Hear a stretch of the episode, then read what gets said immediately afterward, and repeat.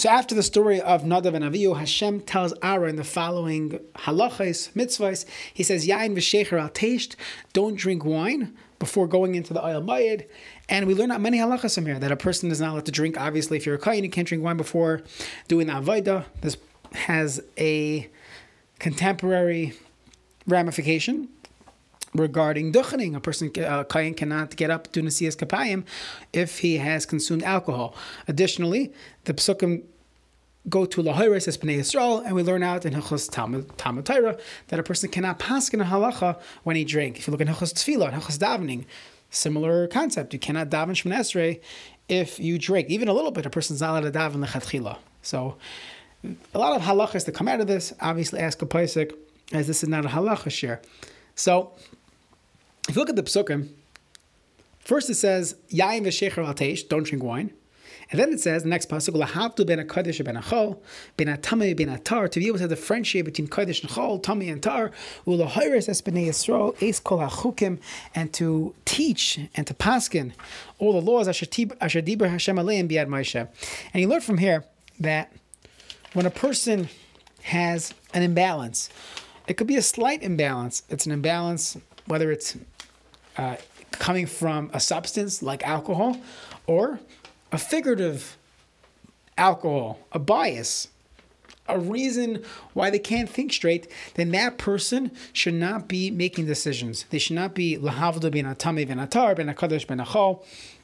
And often in life you hear people with their opinions and you clearly see that they're totally biased.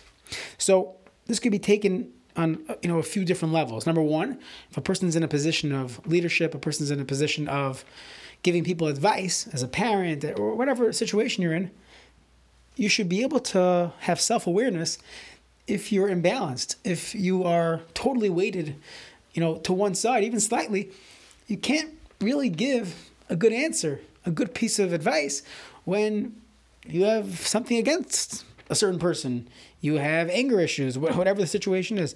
So that's number one.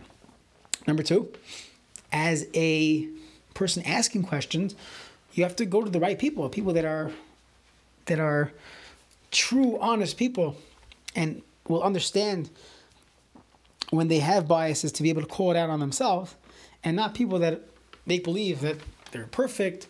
So as a consumer, as someone who's looking for advice or for guidance, for someone as a role model, you have to find the right person who's not biased or is able to be honest with their own biases. And I think more importantly is that many people go through life and they pick up on comments, on things people say, and they take it seriously. They take it at face value, and it could bother them, it could really get to them.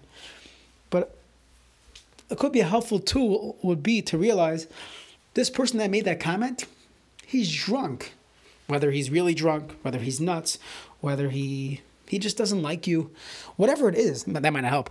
But there's a, a healthy psychological way of dealing with it is realizing that people are walking around with tons of baggage, with ton, with tons of imbalances in their own life, and things that are coming out of their mouth are not really coming and one could be confident that they don't have to be busy with everyone's comments, everyone's little sly remarks, when if they know they're doing the right thing, just keep chugging, keep go, keep moving along, and you can ignore all the noise that's around you.